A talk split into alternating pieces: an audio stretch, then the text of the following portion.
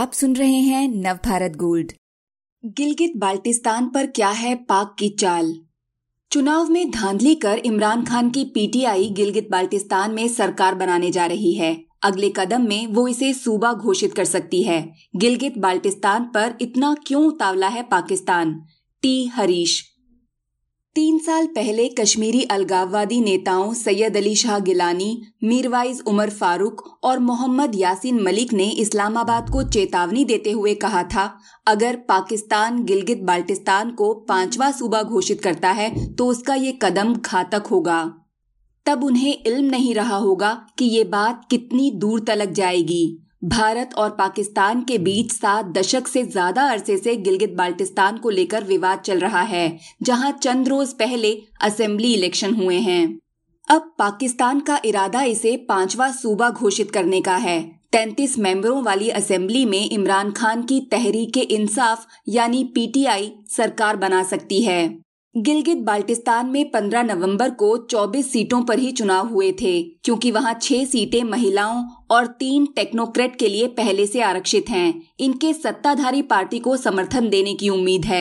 पाकिस्तान की सत्ता पर काबिज पीटीआई और उसके सहयोगी ने इस सूबे में सबसे ज़्यादा 11 सीटें जीती हैं और पाँच इंडिपेंडेंट मेंबरों ने भी उसका दामन थाम लिया है। इससे सूबे में उसकी ताकत और बढ़ गई है और यहाँ पीटीआई की सरकार बननी तय है। इससे पाकिस्तान के लिए इस विवादित इलाके को सूबा घोषित करना और भी आसान हो जाएगा। आर्थिक तौर पर पिछड़े गिलगित बाल्टिस्तान के चुनाव में इमरान खान सरकार और पाकिस्तानी सेना पर धांधली के भी आरोप लग रहे हैं।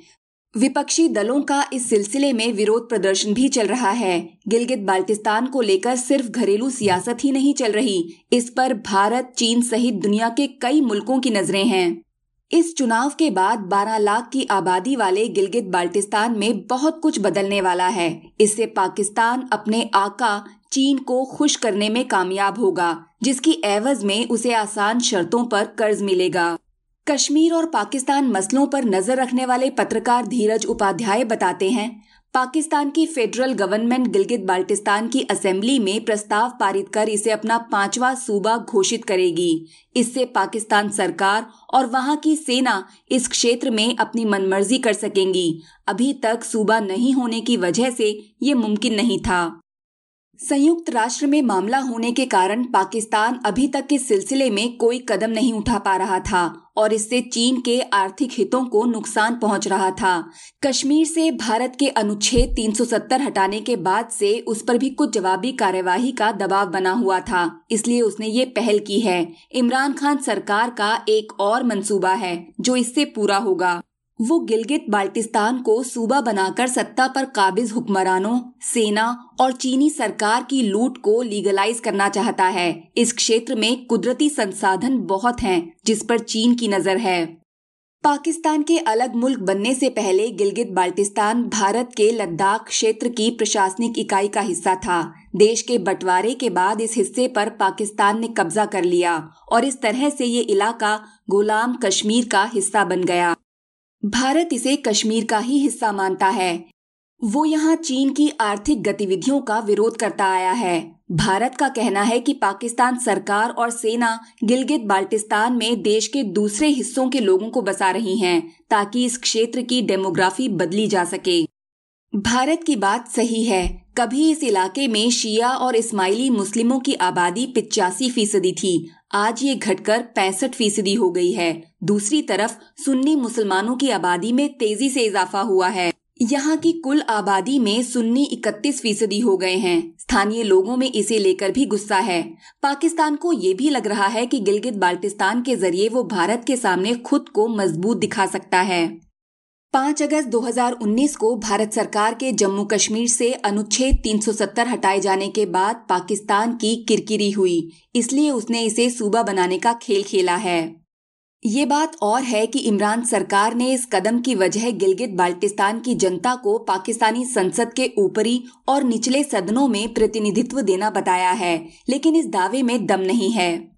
पाकिस्तान की पूर्व सरकारें बलूचिस्तान और खैबर पख्तूनख्वा को भी प्रांत घोषित कर चुकी है। इससे दोनों सूबों के लोगों की ज़िंदगी में ज़्यादा बदलाव नहीं आया। वहाँ आज भी बुनियादी सुविधाओं का अभाव है।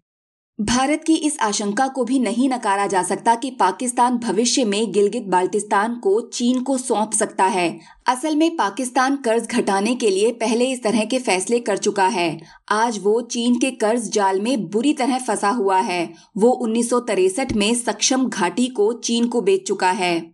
इस मामले को लेकर भारत और पाकिस्तान के बीच टकराव भी बढ़ सकता है। भारत सरकार कई बार कह चुकी है कि कश्मीर से अनुच्छेद 370 हटाने के बाद उसका अगला कदम गिलगित बाल्टिस्तान को वापस लेना है। दूसरी तरफ़, पाकिस्तान ने ये साफ़ नहीं किया है कि सूबा बनने के बाद वो इसे सीधे तौर पर फेडरल गवर्नमेंट के तहत रखेगा या फिर इस्लामाबाद से ही कश्मीर मामलों के मंत्रालय के तहत गिलगित बाल्टिस्तान को प्रशासनिक और वित्तीय शक्तियाँ देगा। गिलगित बाल्टिस्तान में एक धड़ा ऐसा भी मौजूद है जो पाकिस्तान का विरोधी है और वो भारत में इसका विलय चाहता है। दूसरी तरफ़, कश्मीरी अलगाववादी नेताओं सैयद अली शाह गिलानी, मीरवाइज उमर फारूक और मोहम्मद यासीन मलिक ने इस मुद्दे पर खामोशी बरती हुई है। पाकिस्तान सरकार और सेना से इन नेताओं की नजदीकी किसी से छिपी नहीं है। ऐसा लगता है कि तीन साल पहले इन लोगों ने पाकिस्तान को इस मुद्दे पर जो चेतावनी दी थी, वो सिर्फ़ गीदड़ भपकी थी। ये है नव भारत गोल्ड की प्रस्तुति।